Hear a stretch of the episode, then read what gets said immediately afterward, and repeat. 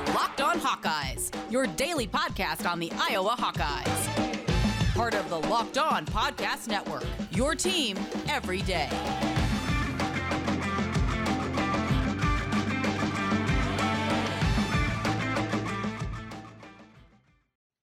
Welcome back, Hawkeye Nation, to a Thursday morning episode of the Locked On Hawkeyes podcast, your daily podcast covering your Iowa Hawkeyes on the Locked On Podcast Network. As always, I am your host, Andrew Wade, and I want to thank you all for making the Locked On Hawkeyes podcast your first listen every single day. You can find the Locked On Hawkeyes podcast for free wherever you get podcasts at, and also on YouTube Monday through Friday for free. And on today's episode, we are going to be breaking down everything you need to know about Northwestern football. And let me tell you, I have some things I think are going to be pretty positive for this Iowa football team coming into this game. Before we get to that, though, a big shout out to our women's field hockey team. Lisa Cellucci named unanimous Big Ten Coach of the Year for the women's field hockey team, and Anthe Nijziel named Big Ten Co-Player of the Year and Defensive Player of the Year. Phenomenal stuff, ladies. I'm going to be watching all of your games on the Big Ten Network. It is super exciting to see how amazing this women's field hockey team is playing right now, and the fact they have an opportunity to win a national championship this season, claiming that for the Iowa Hawkeye athletic program. Also, this episode covering the the Iowa Hawkeyes versus Northwestern and giving you an inside look at to what to expect from the Northwestern Wildcats is all brought to you by McDonald's, proudly serving communities since 1965. McDonald's has always been more than just a place to get tasty, affordable food. It's an unofficial community center. A big thank you to our friends at McDonald's for always being there. I am loving it. So let's get into it though.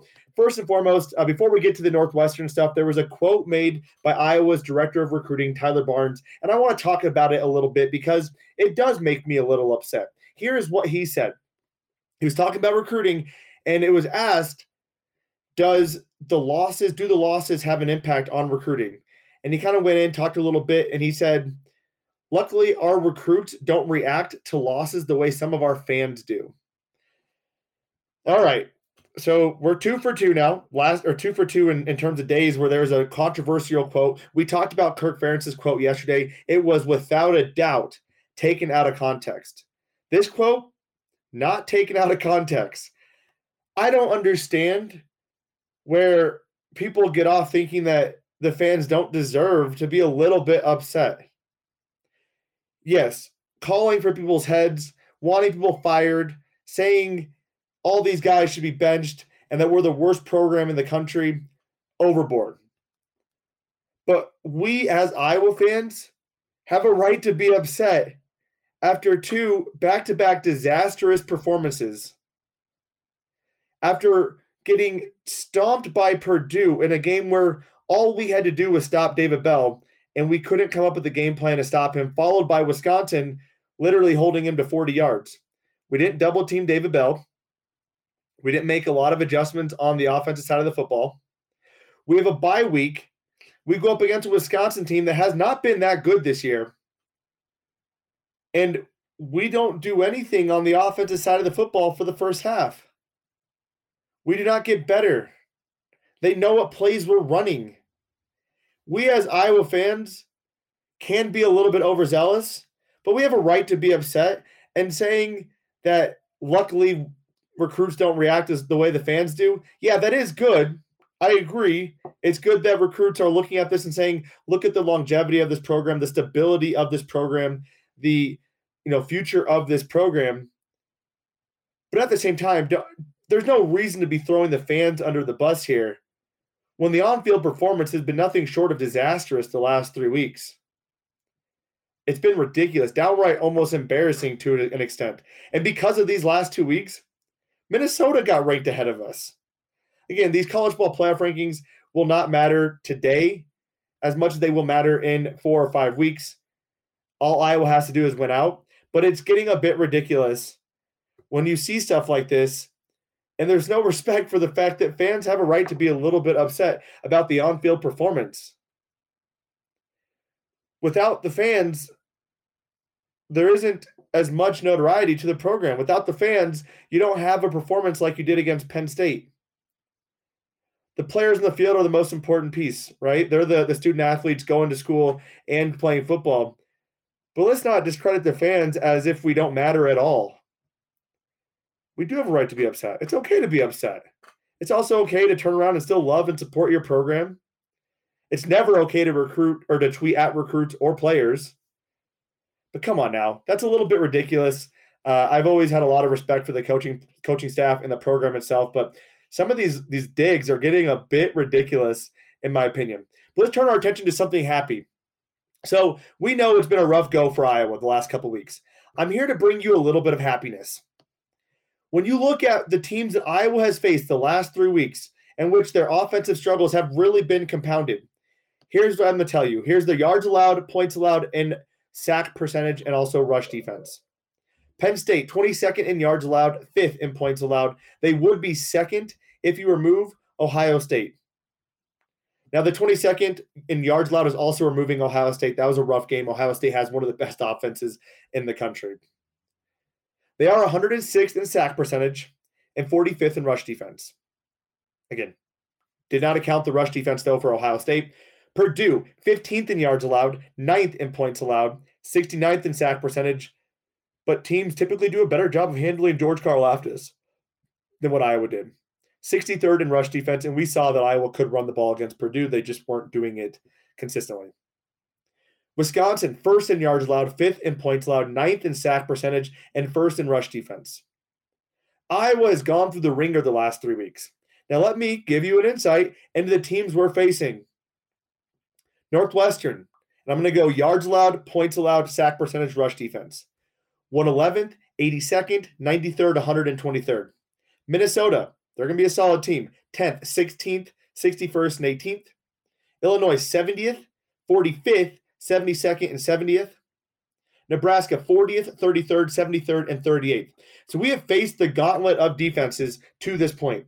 We have a rebound opportunity here against Northwestern, a Northwestern team that I know a lot of people are sitting there saying, oh gosh, we're going to find a way to lose Northwestern. This is not the same old Northwestern team. They have struggled. They cannot figure out a quarterback. They are terrible on defense. The one positive is their rushing attack. We saw what Iowa could do against Wisconsin. Wisconsin, after putting up over 300 yards rushing, was not as effective against Iowa. They had one or two good plays, but for the most part, Iowa did a pretty good job of holding Wisconsin and not allowing Wisconsin to Wisconsin against Iowa, essentially. So you look at this Northwestern game again, one of the worst teams across the board they faced this entire season. After two losses, and we've seen this happen before. Look at last year, two losses. Iowa rattles off six straight wins. The year prior in 2019, they lose to Michigan, they lose to Penn State. They go on mostly a winning streak. They did fall to Wisconsin there as well, but they played well against Wisconsin. This is the opportunity to turn the season around. They are 6 and 2. All of their goals are on the table. 10 and 2 is still a possibility. A Big 10 championship game is still a possibility. The college ball playoffs probably out, but we'll be honest, no one coming into the season thought that was a possibility. And we have a New Year's Six Bowl still as a possibility. It starts with Northwestern. It starts with a Northwestern team that is not your same old Northwestern team. This is a three and five Northwestern team. They lost to Minnesota 41 to 14. They lost to Michigan 33 to 7. They lost to Nebraska 56 to 7. They lost to, or sorry, excuse me, yeah. They they lost to uh, Duke 23 to 30. They lost to oh man, I'm getting all confused on my on my numbers here. They lost to Michigan State 38 to 21. They beat Indiana State, they beat Ohio, and they beat Rutgers. So again, they lose to Minnesota, Michigan, Nebraska, Duke, and Michigan State. They're three and five. This is not your same Northwestern team. And coming up, we're going to tell you all about why this is not your same Northwestern team. We're breaking down everything to know about this Northwestern squad, including the fact that they still don't know who their starting quarterback is. When Northwestern doesn't have a consistent signal caller who can just be average, look at what Peyton Ramsey was able to do with this Northwestern squad last year. Just being average, there's not a lot to love about a Northwestern team when they can't do that. And then their staple, their defense. It is not looking good. So we're going to be talking about all that here in a few short moments. I do want to remind you that this episode is brought to you by McDonald's, proudly serving communities since 1965. McDonald's has always been more than just a place to get tasty, affordable food. It is a place where friends and family can come to reconnect. literally in every stage of my life, McDonald's has been a very important piece of that. When I was in high school, after baseball games, after dodgeball games, we would always go to McDonald's, grab ourselves some burgers. You know, dollar quarter pounder was the deal back in that day. It was awesome. In college, after bar close, we'd always go to McDonald's, meet up with our friends, see what we're going to be doing for afties, or during studies or during big, you know, test times, we'd be going to McDonald's. When I was training for my Ironman, I was always going to McDonald's after every single long ride because I needed to get some fuel in me. And now my wife's pregnant. We go to McDonald's like three to four times a week because she's just absolutely craving it. McDonald's is the place to be. And it's more, again, than just food, it's a community center as well. So head over to your local McDonald's to refuel and reconnect. And did someone say locked on Hawkeyes watch party? Ba da ba ba ba. I am loving it. All right, y'all. I want to thank you all for making the Locked On Hawkeyes podcast your first listen every single day. You can find the Locked On Hawkeyes podcast for free wherever you get podcasts at and also on YouTube by searching Locked On Hawkeyes. Get it there Monday through Friday. Thank you all again for making us the first listen. Now, before we took a break, we're trying to give you some hope. We broke down the last three games and the fact that Iowa was facing arguably their toughest defensive test of the entire season. Now, Scaling back a little bit, they have an easier way to close out the season.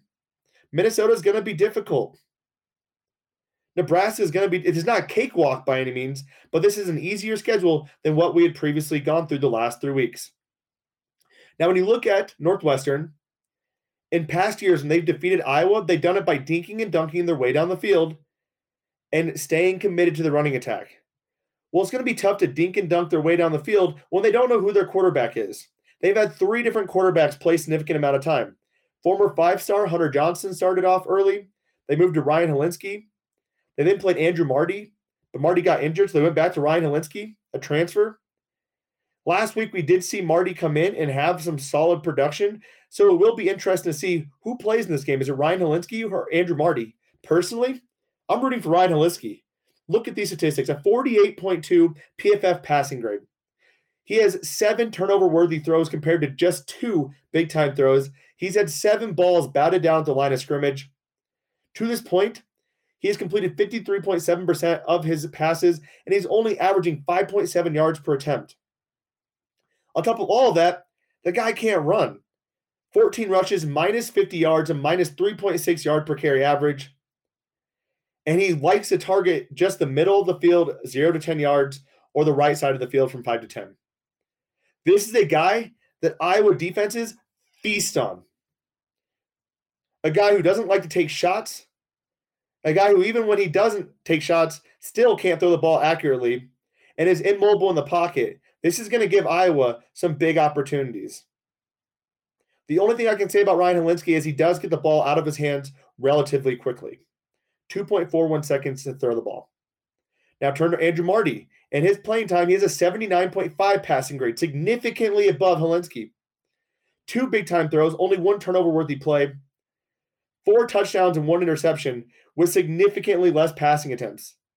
He has a quarter of the passing attempts as Hilinski and more touchdown passes. He also can run the ball. 14 rushing attempts for 72 yards. This is a guy who can scramble, get out of the pocket, and make plays with his legs. And because of that, he has actually had a ridiculous 3.04 seconds to throw the football. He makes plays. And he targets the middle of the field at all four levels. He's not dinking and dunking, he's taking shots. With Iowa on their fourth string cornerback, or their fourth cornerback, number four corner, I should say, Andrew Marty is more dangerous than Ryan Hilinski. So if Ryan Hilinski is starting this game, you better believe I am looking forward to this Iowa football team absolutely feasting on him. It is going to be a rough day for Northwestern if Ryan Hilinski is the quarterback. If Andrew Marty's the quarterback, ooh, buddy, is going to be a little bit tougher. It's going to be a little bit more difficult because when he has been in the game, it has been tougher for teams to handle him. The one thing to note is that Northwestern hasn't been that good at pass blocking either. They've allowed 72 pressures and 11 sacks. They've had also 13 penalties on the offensive line. Now, granted, they are 45th in sack percentage allowed, but pass rush has been getting there. And Iowa's defensive line, as we've talked about this week, has been struggling.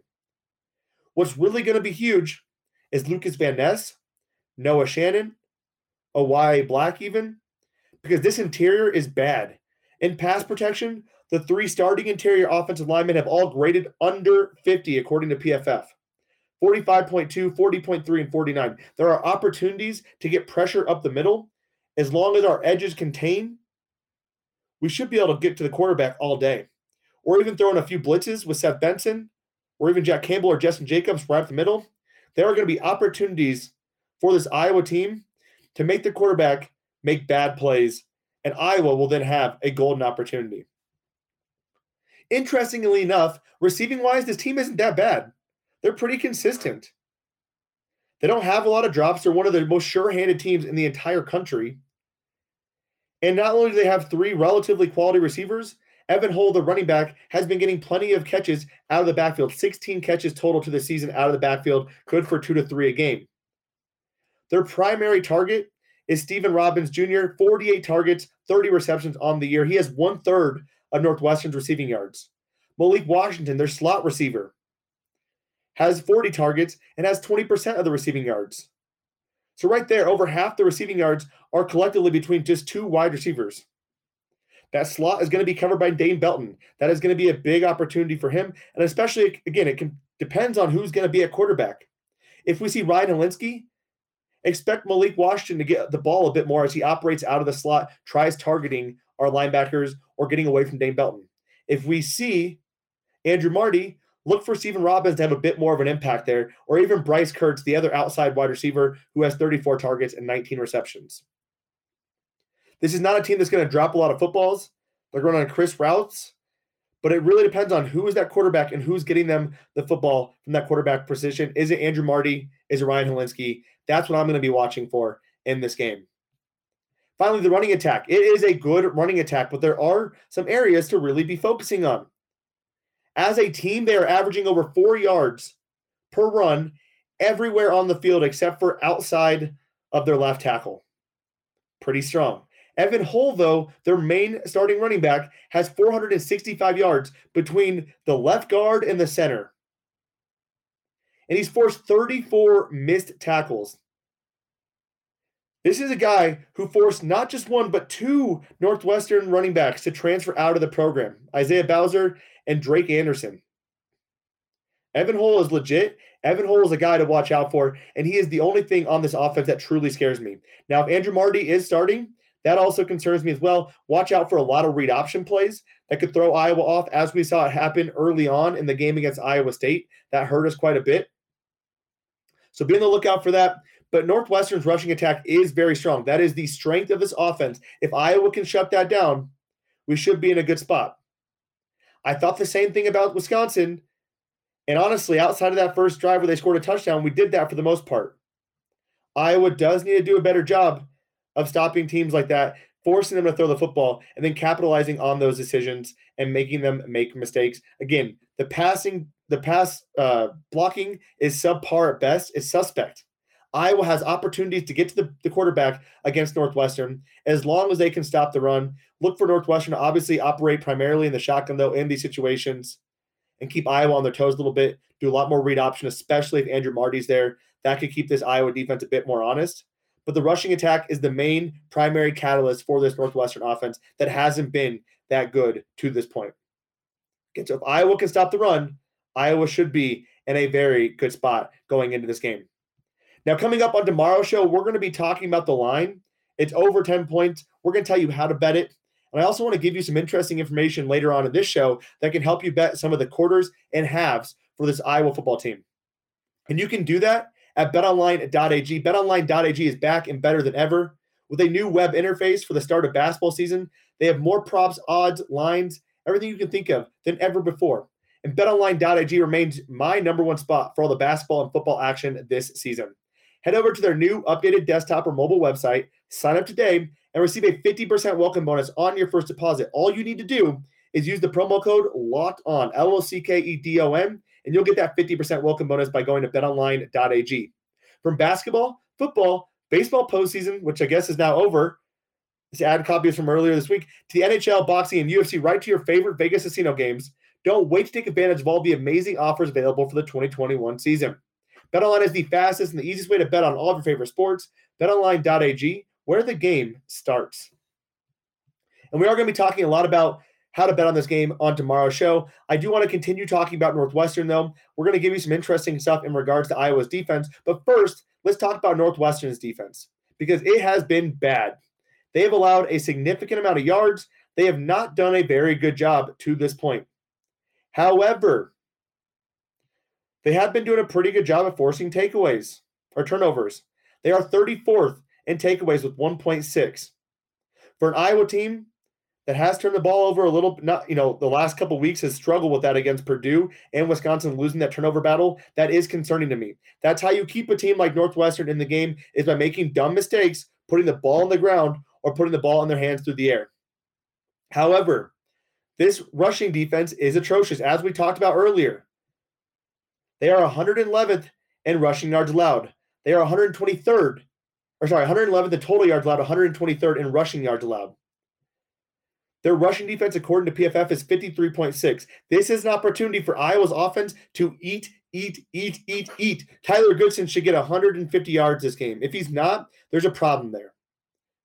Overall, this team should get around 200 yards rushing. If I'm Iowa and I want to get back to the fundamentals, I want to get my offensive line some some hope and some confidence.